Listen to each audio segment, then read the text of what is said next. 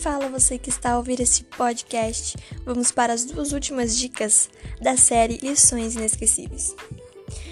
Bom, a quinta dica é falar a linguagem da emoção. Nós devemos falar a linguagem da emoção. Não se esconda atrás dos seus diplomas, status ou poder socioeconômico. Não faça isso.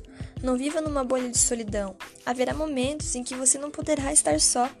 Aprenda a falar dos seus sentimentos. Não tenha vergonha dos seus conflitos. Lembre-se de que o mestre da emoção não se escondeu atrás do seu poder. Treine ser acessível com as pessoas. Desça ao nível delas e crie um clima em que elas possam falar das feridas de sua alma, de suas dores silenciosas. O mestre da emoção, ele conseguia falar ao coração dos fracos e dos fortes, dos grandes e do, dos pequenos. A linguagem do amor era música em seus lábios. Pagou um preço caríssimo por amar incondicionalmente o ser humano. Ele expressava ser feliz em terra de infelizes. A última dica é que nós devemos, nós precisamos ter coragem, porque assim nós poderemos atravessar o deserto da vida. Todos nós passamos por dificuldades. Algumas elas são imprevisíveis e inevitáveis. Quem atravessa os vales das doenças emocionais e os supera, com certeza fica mais bonito interiormente. O mestre da emoção demonstrava que há sempre um oásis no árido solo da existência humana. Procure-o. Ele pode estar mais perto que você imagina.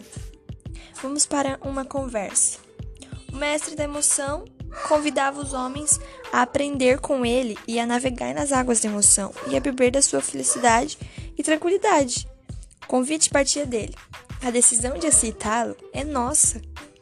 O treinamento da emoção realizado por Jesus Cristo na sua curta trajetória de vida nos deixa boquiabertos.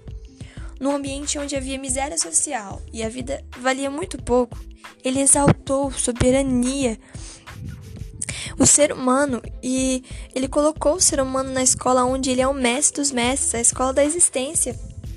Os que se submeteram ao seu treinamento se tornaram alegres, amáveis, livres inteligentes. Os que eram rígidos aprenderam a ser cordatos e solidários. Os que eram fechados aprenderam a sorrir e a ser sociáveis. Os que eram impulsivos aprenderam a ser mansos e serenos. Os que eram insensíveis aprenderam a amar e a chorar. Os débeis se tornaram lúcidos e os loucos se tornaram sábios.